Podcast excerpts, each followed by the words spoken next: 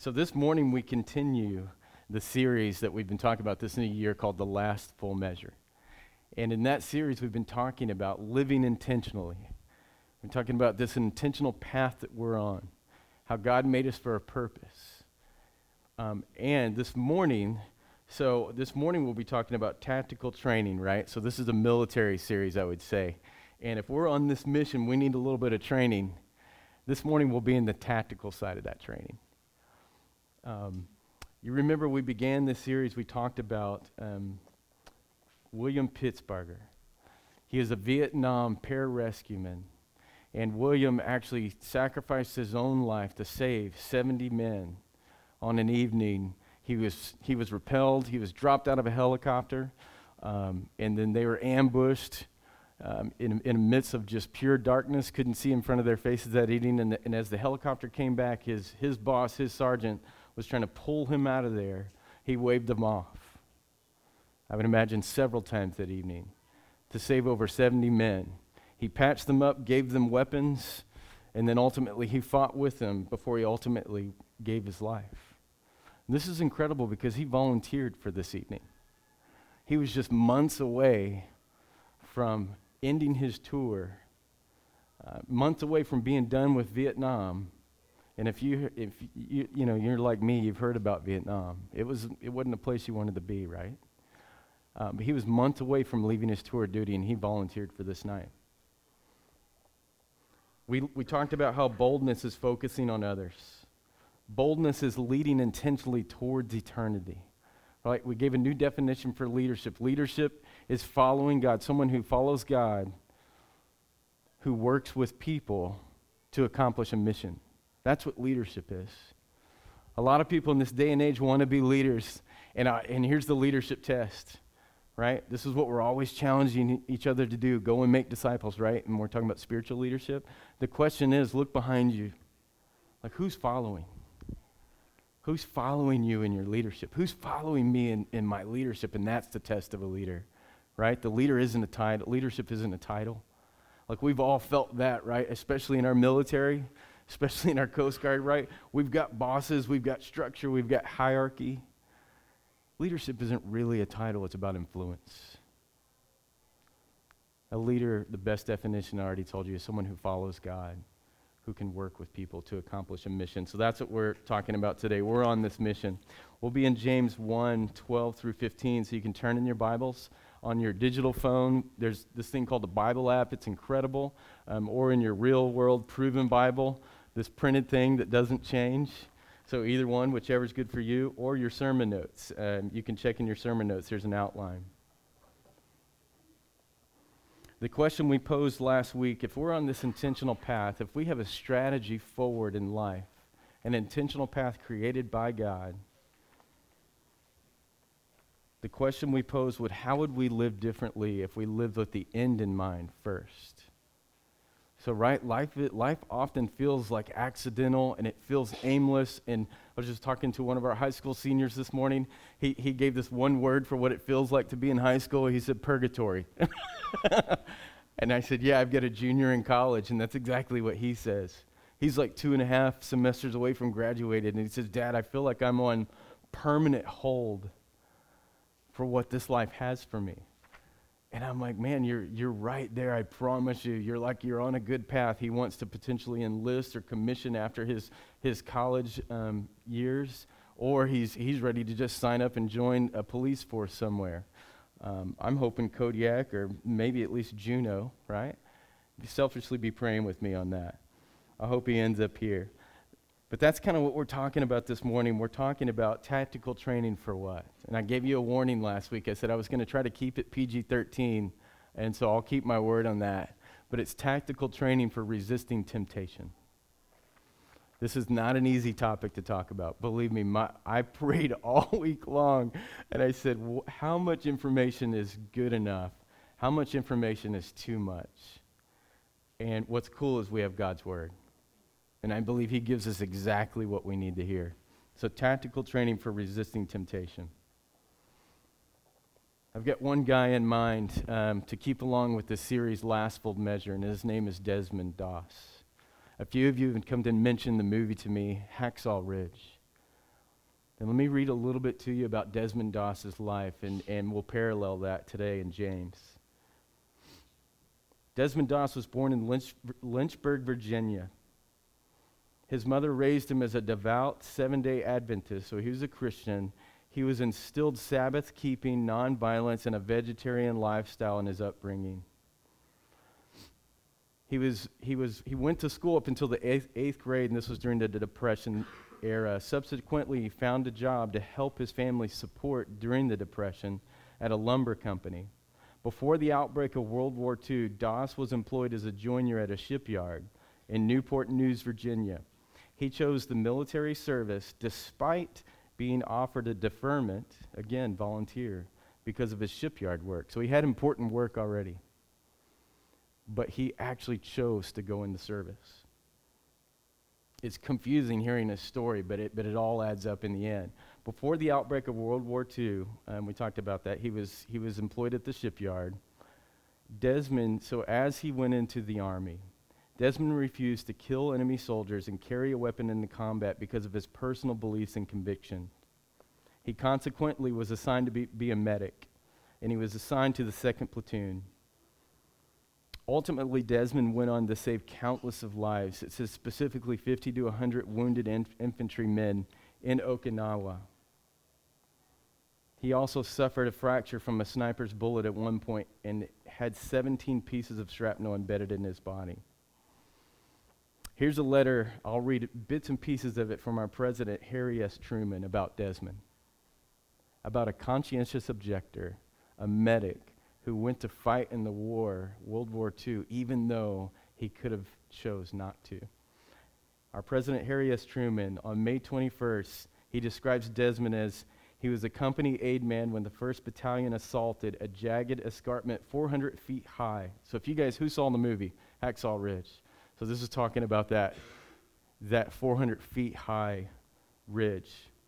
As our troops gained the summit on that ridge, a heavy concentration of artillery, mortar, and machine gun fire crashed into them, inflicting approximately about 75 casualties. And it drove all the others back. Private First Class, this is a true story. Private First Class Doss refused to seek cover. He remained in the fire swept area overnight and carried the wounded to the edge, and then he lowered them down one by one. This is a volunteer who conscientiously objected against violence, but said, I'm going to stand right in the middle of it to do what God's called me to do, to live out his convictions. On May 5th, he unhesitantly braved enemy shelling and small arms fire to assist an artillery officer.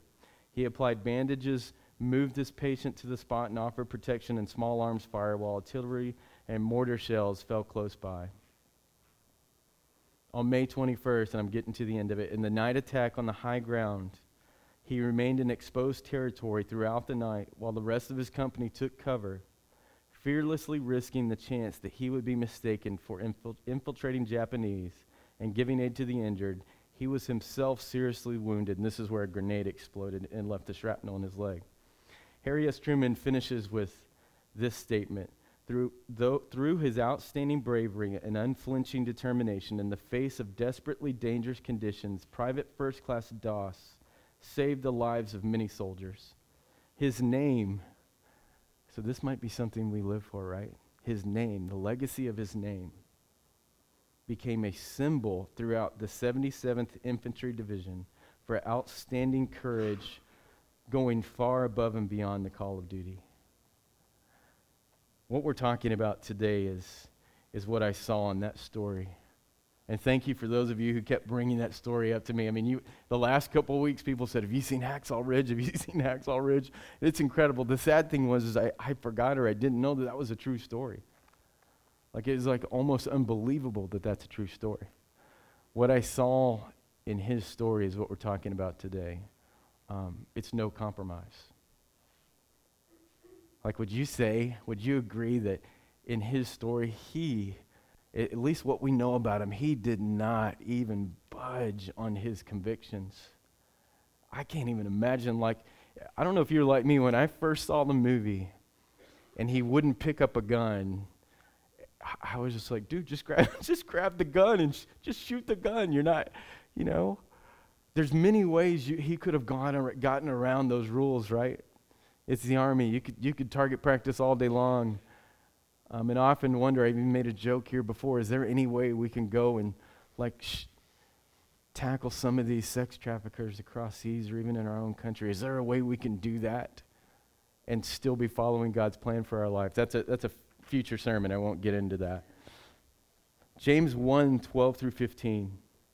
We're talking about resisting temptation, no compromise. It says, Blessed is the man who remains steadfast under trial. For when he has stood the test, he will receive the crown of life, which God has promised to those who love him. Let no one say when he is tempted, I am being tempted by God. For God cannot be tempted with evil, and he himself does not tempt us. Like, I actually love to hear that. It's comforting to know that it's not God who's tempting us. But each person is tempted when we are lured and enticed by our own desire. Then desire, when it has conceived birth to sin. So desire yet desire in itself is not a sin. We'll talk about that in a minute. But when it gives birth to sin, and sin, when it is fully grown, brings forth what? Brings forth death. So this is a, this is a, a deep, intense topic today. And uh, I'm going to talk about both sides of that coin. I'm going to talk about what happens when we give into this. Right? So temptation in itself is not sin, but we, when we take it that step further and we go right in the middle of it, we can hang out in that, that sin for a season. I mean, Scripture says, hey, you, you can enjoy yourself for a season if you want. Even we've heard about what pastors across the nation like falling and failing. We've heard about leaders in our country like falling and failing. We even see people in our community write one another, even ourselves sometimes, when, when, they, when, when people get away with things and we're like, how did they get away with that? Scripture says we get away with things for a season, but in the end, we will reap what we sow. Like one of my favorite pastors said, always says, choose to sin, choose to suffer. says, you can choose to sin if you want, but guaranteed, ultimately, we're, we're going we're to get the suffering too. So that's what we're talking about today. So let me tell on myself a little bit. And I thought about, okay, which one of mine can I share that, that like won't get me in major trouble? What, what if I tell one of the lighthearted ones, right? And so I'll tell you one of the more fun ones. Um, and after me, I, I, need five volunteers to come up and tell their deepest, darkest sins. So, so if I'm going to go first, I need a couple followers behind me, right?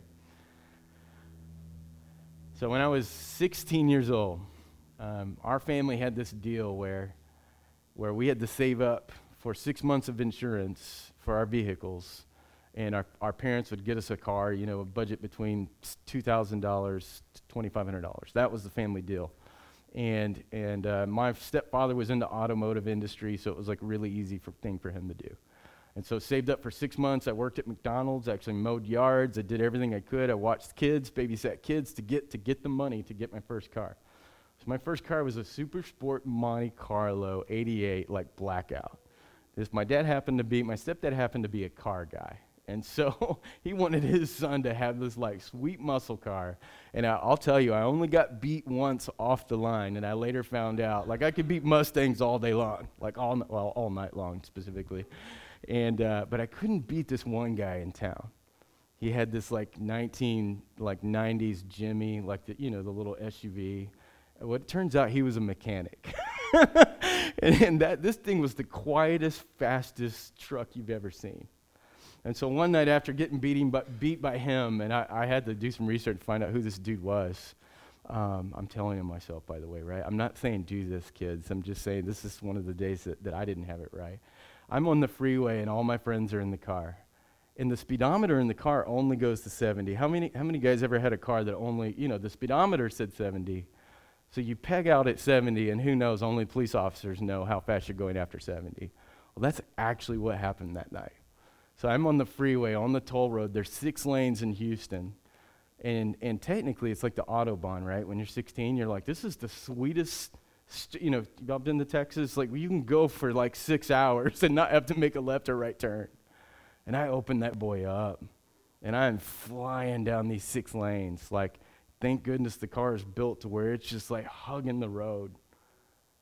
And I was like, man, we must be going 100. And all the guys in the car, like, you know, what guys do, our adrenaline's pumping. Next thing I know, I see red and blue lights in my rearview mirror. And I was like, oh my gosh, this is the night that I die, right?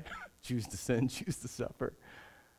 And so he pulled us over. We're, we're meeting all of our friends in the Academy Sports parking lot because that's what we did. We didn't have anything better to do. So all of my friends are there, and I just happen to be pulling in as this officer's right behind me. And this guy pulls me out of the car. I've actually got a full leg cast from breaking my, f- my foot and my leg in soccer. So I was not even driving with my right foot, I was driving with my left foot. so he's looking at me and he's just like, What in the world is this dude doing? And he, he begins to just chew me out for 45 minutes. Like literally at the top of his lungs. I think his adrenaline was more than mine and he was trying to tell me, Do you want to wind up being a, something on the concrete that I have to scrape off, you know?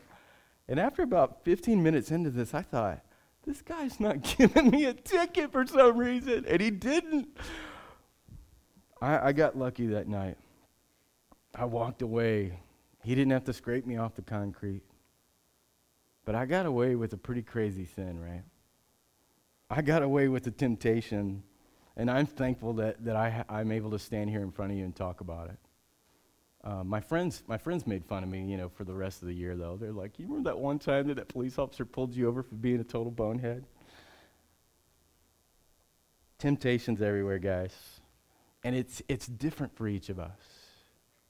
Like that's what's pretty wild. It's actually temptations are different for each of us. Um, temptation in itself is is not a sin. So it's, it's just not. Even Christ was tempted when he was here. It's what we do when we're in that moment, what we choose after it comes through our mind, right? After it hits our heart. That's when we start wading in the deep waters. And that's where we're, we're, we are deciding, not anyone else, not even God. That's where we decide what, what consequences we're willing to face once we continue to wade through that water. So we talked about this last time. There are four idols. There are four main idols, and I'd like to connect these dots before I move on in the scripture. I believe there are four main idols in our life that, that captures our heart. Right? We have we were made to worship God, to love God, and to love others. It's really that simple. Like the way He made us was to live on this earth with Him and with each other. That's it's really that simple. And we broke that. Like we broke that. People ask, why do we have to deal with so much craziness and pain on this earth? Like, take the finger and point it right here. Like, we broke it. Like, we, we invited all that into this earth. And so, that, that spot that He made in us to love Him and to love others, we put other things in that. You know, call it your heart, call it your will. It's your mind and your emotions and your soul kind of tied up into one. It's this thing that we put in there. So before we talk about temptations, let's talk about this the root. The root, I believe, and let's see which one of these four are you. Our desire for power to influence or to be recognized, right? We allow that sometimes to overshadow our love for God and love for others our control, our desire to control, to have everything go according to who? To my plan. This is a recap for some of you, but it's brand new for others. Some of you. I'm like, where's that from? Like East Coast? Some of you, use guys? Sorry. Control, to have everything go to, according to my plan. Comfort. Um, this is a big one, a longing for pleasure, right? Some, some of us can put comfort in the middle and say, I'm only going to sacrifice so much. Like my whole life's goal is to have pleasure, to wind up on a beach with a, umbrella drink in my hand. Like, is that, is that the end game in life? Like, not that that's bad, right? But when it's our, it's our end goal, it's overshadowing what God's trying to do. And then approval, a desire to be accepted or to be desired. So one of those fours one of those, four, God, I'm doing that like a lot. One of those fours, you guys, um, one of those four describe us at times power, control, comfort, or approval. Anytime we let one of those idols in our life rather than God, I can almost guarantee you this. It is going to lead you to a point where when we are in a tempted zone, when we are in a tempted spot, a spot where we're facing temptation, it's going to be very difficult for us to choose what? What's right, what's good. So let me keep going. Your first uh, blank in your sermon notes is you will face trials and temptation. Like scripture's like super clear about that. Like every single one of us are going to face trials. Like we are going to face temptation. Like life is, is going to be hard.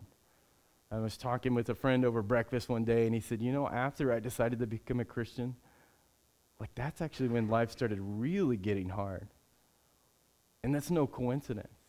If you read the book of Revelation, the end of the Bible, which is the one book I read a ton when I was a kid because I loved it, it's, it actually talks about life gets worse from here, especially for Christians, especially for those of us who don't compromise.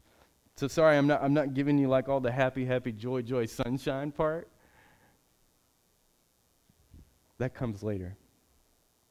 If we're on the path, if we're on this intentional path, what we talked about last week, experience, connect, influence, multiply, what Christ has called us to. When we're on that path, I guarantee you we will be a target. You will face trial and temptation. John 10:10 10, 10 says it the most clear. It says the thief comes only to steal, kill and destroy. This is Jesus. He says, "But I have come so that you may have life and have it to the full." Right? James 1 uh, is it 15 16 through 18 and then 21 it says, "Do not be deceived, my brothers. Every good and perfect gift is from above, coming down from the Father of lights." with whom there is no variation or shadow due to change. Of his own will, he brought us forth by the word of truth, that we should be a kind of first fruits of his creature. Therefore, put away all filthiness, all rampant wickedness, and receive your meekness, the implanted word, which is able to save our soul. So the point there is we've been given truth. Like we've been given the path. We've been given Christ that says, and believe me, he didn't come down here to be like a total joy kill and like end all of our fun, right? Like that wasn't his goal. His goal is actually the opposite, and scripture says that he says, I come so that you can have a full life. Like where we get it wrong, whereas human beings, like husbands and wives, like even our kids, where we get it wrong is when we say, no, this thing looks more fun. What, what? Right now. Like, usually when we step off the path is when we're tempted by something, and we'll start talking about some of those somethings, um, and I'm not trying to dance around them, there's just so many. When we step off the path to chase something that looks better than what God originally created us for, right? We'll talk about those after this. The next item in your sermon notes is don't compromise, right? What, what um, Desmond Doss, the, sco- the story of his life, underscores for us don't compromise your main supply line. Like, don't compromise your convictions. And what is our supply line? And this seems so basic, right? For the Christians in the room, like, we get this. We hear this all the time. For those of you who haven't decided to follow Christ and are still trying to figure this out, here it is. I'm using military terms just to make it a little interesting, our communications. So, what's the most important in, in military, right? Or in what you guys do in the Coast Guard? It's, it's our communication with one another. We need to know what we're doing, we need to know who's doing what, and we need to know when. And then once, you, once your communications are severed, you still stick with the plan right? And I'm, I'm not in the military, so I might need one of you guys to come up and tell me about this. But in the spiritual world, our communication is seeking God's will through prayer. It's really simple. Like, prayer is the most powerful thing we could do. I mean, think about it this way when God created us and put us on this earth and said, I want to what? Have fellowship with you. Like, He, he wants to just like conversate with us. He, he already knows what's going on in our heart, right? So that's, that's the funny part. He already knows. Like he wants us just to stop and go, hey, I, I want to get your thoughts on this. Like I want you in my life on this. Intel, that's scripture and God's word. Like that's the truth. That's the part I'm trying to challenge us on and say, let's not compromise this, what we know to be true. And then support, um, which is where we'll drive the rest of this message today. Support from Christ's followers, church, family, and community. So, a lot of times when we get in trouble, right? Like a lot of times when we, how many people have made a pretty big mistake this year? Like, I goofed up either with my kids or I made a mistake that I'm like super not proud of. I would hate to like share with my church congregation or my friends. But usually, after we make a big mistake or we do something stupid, like, who's the first person we call? Like, a lot of times it's someone who's just as stupid as we are. And we're like, hey, bro, I messed up. Like, I'm doing this, you know. And usually they, they're like, okay, that's, that's fine. Everybody messes up, which is true. But there's actually someone who can help us during those times. Let me read a couple of quotes, and then I'll actually we'll talk about a couple examples this morning. I almost opened this up to Q and A. Like just say, ask anything. Like ask anything, and I'll answer it the best of my ability. Um, that that'll actually be a series I think we'll do in the future called Ask Anything, like what's real. So, so we'll not do that today unless you want to afterward. One of my favorite quotes about temptation is I can resist anything except temptation. right? Like we all fall in that bucket sometimes. That's by Oscar Wilde. I can resist anything except temptation. And this, the second one's a little more serious. It says, Temptation is not a sin. It's not. Tem- being tempted is not a sin. It's, it's a call to battle. It's like there's a reason why each of us are tempted by the things that tempt us. Right? I can almost promise you that, that those of us who have one or two things, I believe, based on these idols that we also allow in our heart, we have one or two things that are constantly eating away at our minds and our hearts, and constantly, no matter how hard we try, it's always in front of us. And we're always having to say, no, not today. That's not for me. And I don't know for you what that temptation is. Like, I, I looked up, I tried to find like the top 10 list of temptations, so let me just go through it. Um, actually, funny enough, the number one I saw was laziness. Like, we just, we let ourselves off the hook. We want to be comfort. That's like, I say that's the idol of comfort. Like, we see it in our jobs, we see it in, you know, even in our kids. Like, I'm the quickest to call out laziness, and our, my kids are like, they hate that when I use that word. It's just letting ourselves off the hook on doing what? On doing what's right, what's good, and honestly, a lot of times what's hard. Uh, some of the other temptations, honestly, play on our hum- on things that are good in our lives, things that God created for good, right?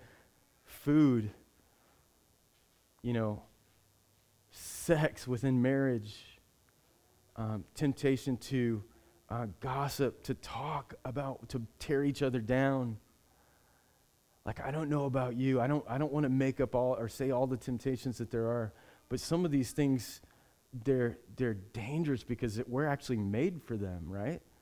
We're made food's made to be what? Enjoyed. And within context, it's really cool. Like add food to any celebration or any gathering, and that gathering is just times 10. Like it's awesome, especially when the food's good. Like same thing, PG 13 you know, within marriage, sex is supposed to be incredible. It's supposed to be enjoyed. It's supposed to be like one of the coolest things we get to do. And yes, it's for reproduction. But if it was just for reproduction, would have God not made it enjoyable?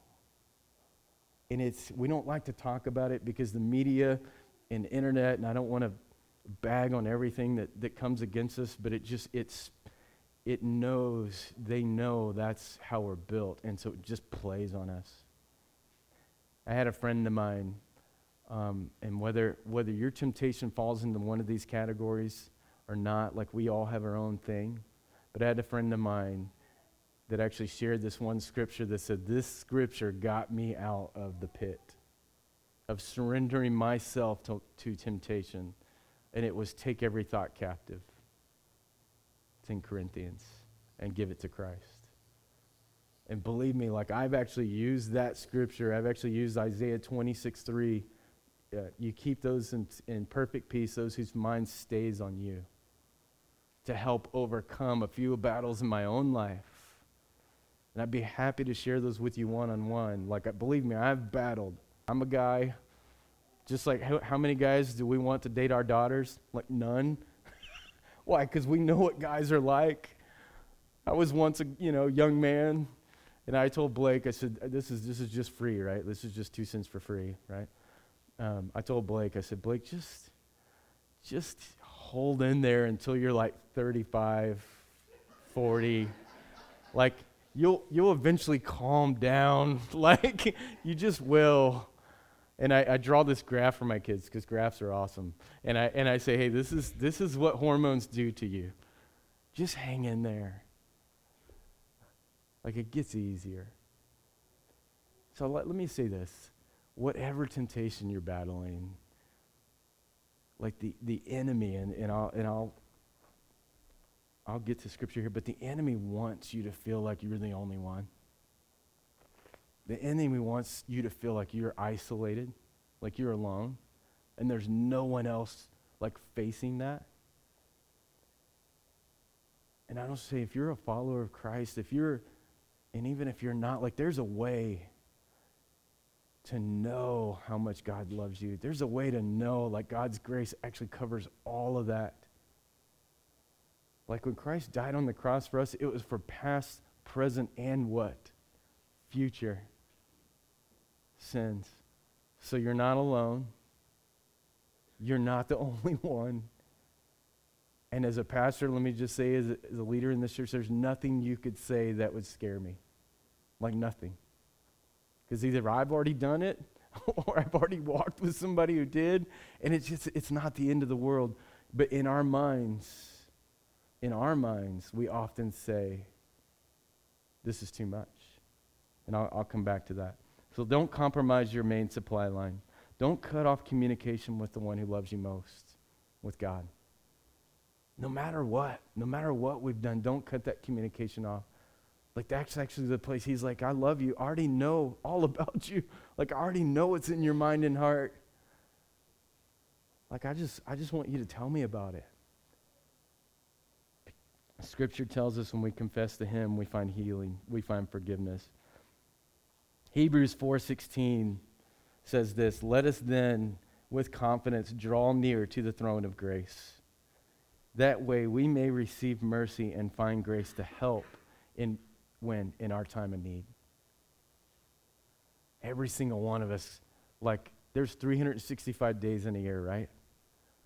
I believe every single one of us has a time of need, 365 days out of those 365 days. Like, we are made to rely on, on God.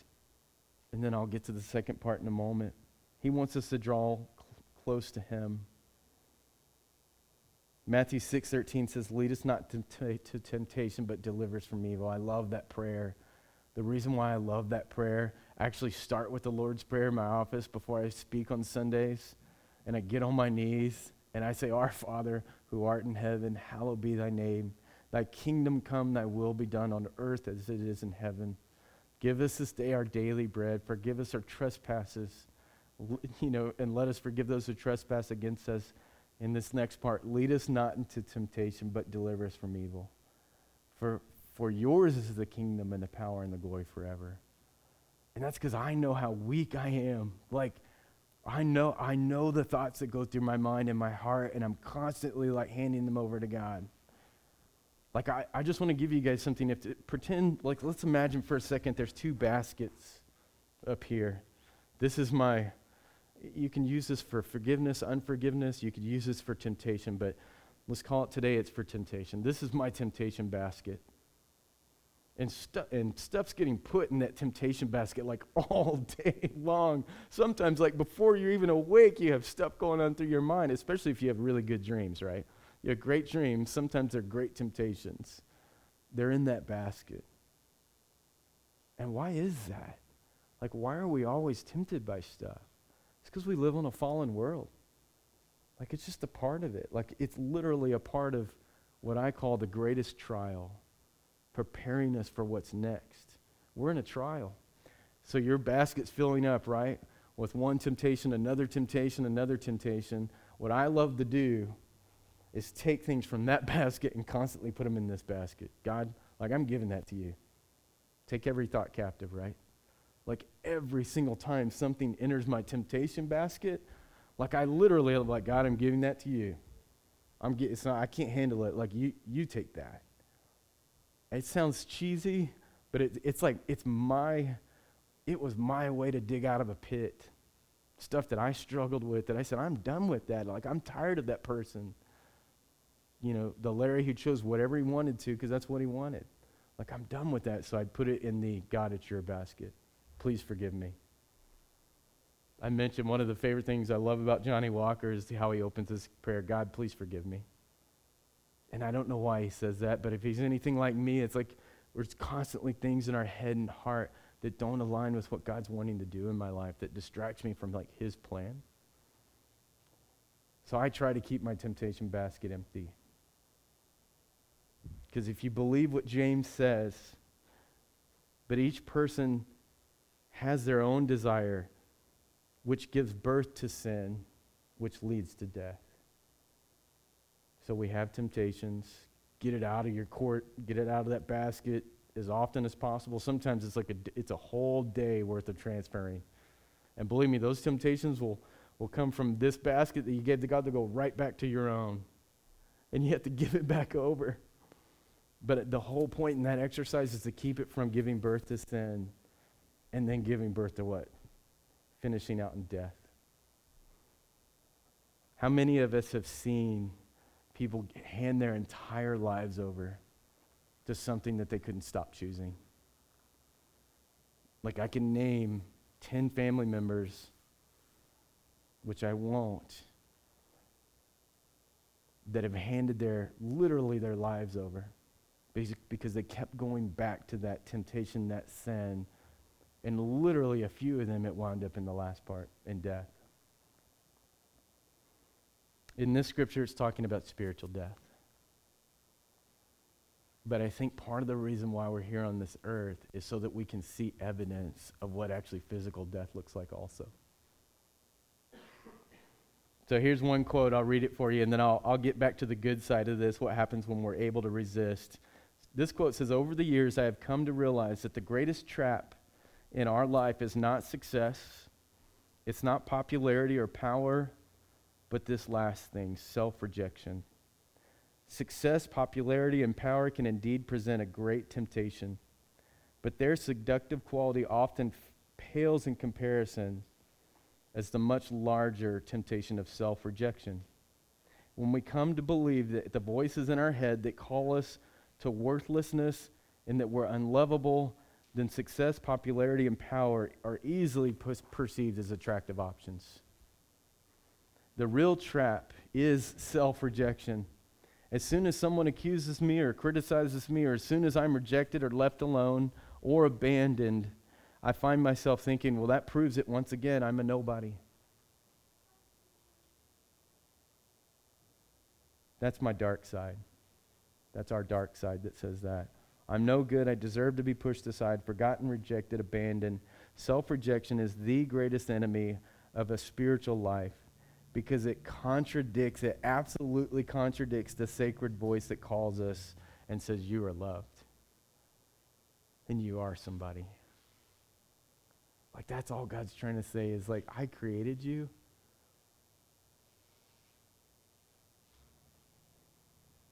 It's a lie that, that speaks against the core of our existence, the truth about our existence. So, this next part in your bullet point says isolation is the enemy's offensive weapon. Isolation. So, the enemy wins when we let ourselves be isolated. Right? If you think about it in our own relationships, in our own family, even within the church or in the community, how, how, does, the, how does the enemy win? He separates us relationally.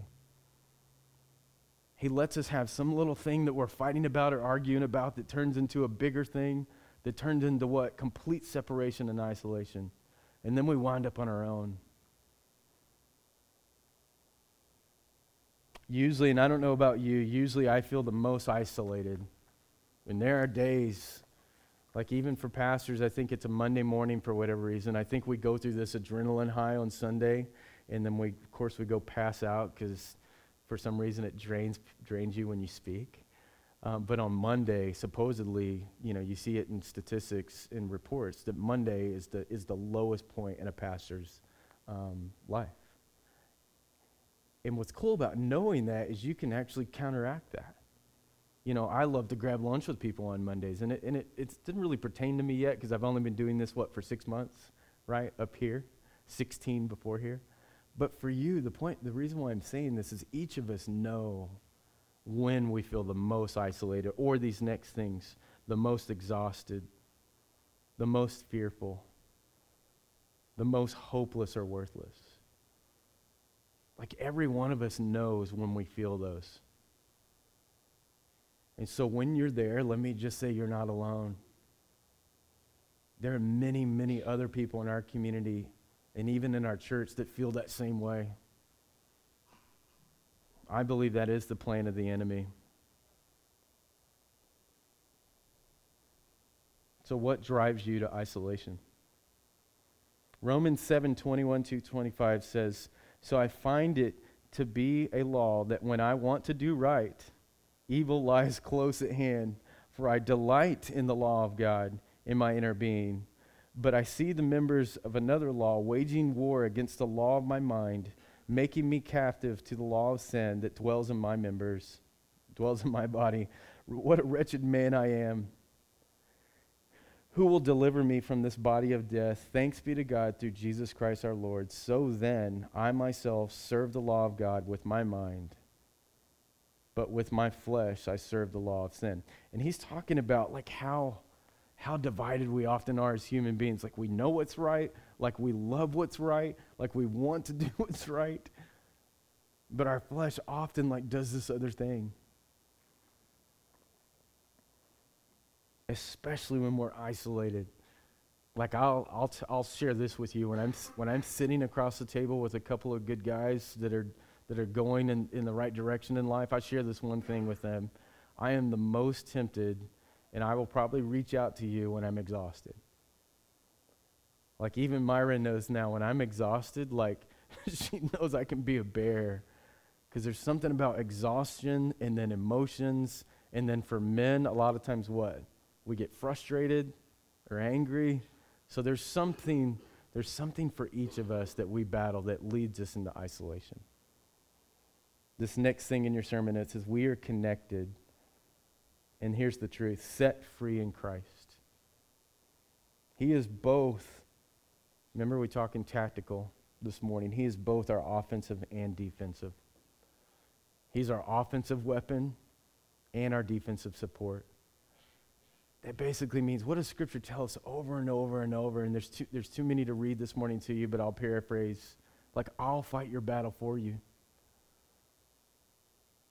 Like, you know, teenagers that are being talked about in school. Like, I, I have, like, guys, at least guys will just go and punch each other in the face, right? You know? If you don't like another guy, like, you just go hit each other, or, or you'll, you'll try to run each other over with your car, or you'll race your car, whatever. Like, you'll fight it out. I mean, I've got best friends that I actually fought with back in school, and, and it's kind of weird how that works. Girls, on the other hand, they like destroy one another. Like, they're just all out mean, like, I'm to ice have them be isolated and destroy them. And now that we have social media,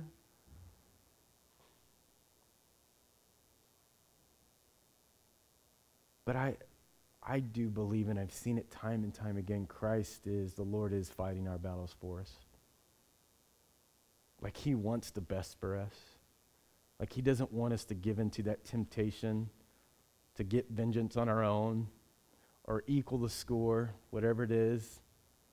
He says, No, I've got that. Don't sin what in your anger. Like, don't sin out of your emotion. The heart above all things is what?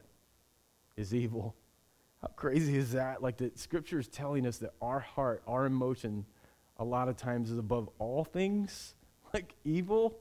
He said, Guys, watch out for these things in your heart. Like, don't, don't let your heart, even your own hearts, tempt you to sin. He's giving us truth, He's giving us facts, and Christ is our escape. I don't know, you guys can use a different analogy. You don't have to use the basket, you can use something else. Like, but the basket for me is my reminder that Christ is my escape. Like anytime that temptation comes in, whether it's unforgiveness for someone or something, whether it's like as being a guy, lust, you know, lustful thoughts, or it's pride, you know, wanting people to like me all the time, like whatever those things are, or control, having it to go my way. Like those are thoughts that pass through my head like constantly, right? And I'm constantly giving them the Christ. Here's the good news, and we'll get through it. Romans 8, 1 through 11 says, Therefore, there is no condemnation for those who are in Christ. For the law of the Spirit of life has set you free in Christ Jesus and from the law of sin and death. For God, is, for God has done with that law weakened by the flesh could not do by sending his own Son. In the likeness of sinful flesh, Christ experienced temptation. And for sin, he condemned sin in the flesh in order that the righteous requirement of the law would be fulfilled in us. So walk not according to the flesh, but according to the Spirit. For those who live according to the flesh set on the things of the flesh, and those who live according to the Spirit set their minds on the things of the Spirit. For to set the mind on the flesh is death, but to set the mind on the Spirit is life and peace. And I, I want to say to you guys, like, and I'll, I'll wrap up, it's 1215. Like, if, if you're caught in any one temptation or any one sin and you feel like you're the only one, like, believe me, like, I've had to battle specifically three throughout my life. A couple that I got from my dad who raised me in it, in pure sin. He raised me to live that way, my father. And it took a lifetime to battle those things and say, you know what, that's not me. That's not who I want to be. It's destructive. Um, and the only way I got out of it was knowing truly that Christ died for that. And, and here's the tough part. And I'll never ask you to come up here and, and do it from the stage, but I will ask you to do this when you're sitting across the table. And I ask that you pray about it and think about doing it this week. When you're sitting across the table, from a brother in Christ or a sister in Christ, and I recommend man to man, woman to woman on this one, and just confess some of the things in your heart and say, Man, I struggle with this. I need you to pray for me. Like, I struggle with this, and I need you to pray for me. I promise you, like, I promise you, if you will do this, it, it will, what, what we just said, it will set you free. There's something about it.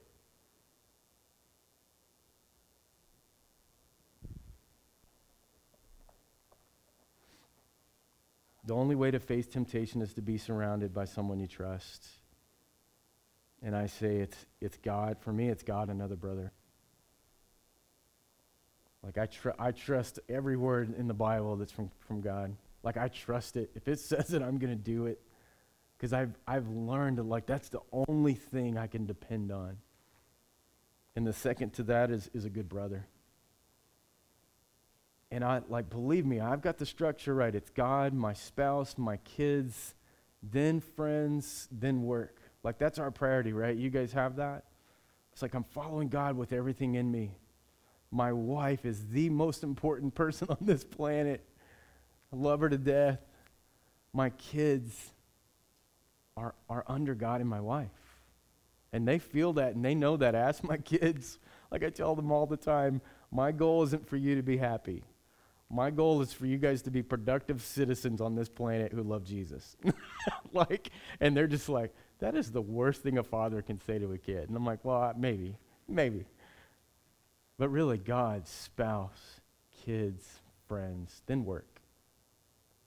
If we can get that priority right, it's a lot easier as, for us to make the choices we need to make. Let me wrap up with this. Find someone you can trust write one, one person's name down this morning. Write it on your connection card, write it on your bulletin. Like just and take the next 30 seconds and please pull out a pen, write down one person's name on your bulletin or on a piece of paper that is not your spouse. And I'll give you some time to do that. The reason why that's important is I, I literally mean what I say. I want you to sit across the table from them and share your heart. Share the thing that might be a distraction for you because it might be the thing that's keeping you from living this life that God has called you to. It might be the thing that's keeping you on this intentional path that He's made for us. Philippians 4 8 says, Finally, brothers and sisters, whatever is true, whatever is noble, whatever is right, whatever is pure, whatever is lovely, whatever is admirable, if anything is excellent or praiseworthy, think about such things. I'll finish with going the last full measure. To resist or defeat temptation means I must have solid people in my life to encourage me and hold me accountable. Like I tell you guys all the time, I'm just a typical ordinary person. Like we see leaders of organizations, especially in this day, falling constantly, right? And even like talk to our police officers or talk to people who are, who are like enforcing the law, and they'll tell you, I don't really trust anybody. you know, not even my own grandma, right? Because we all know that our hearts, our hearts are dark.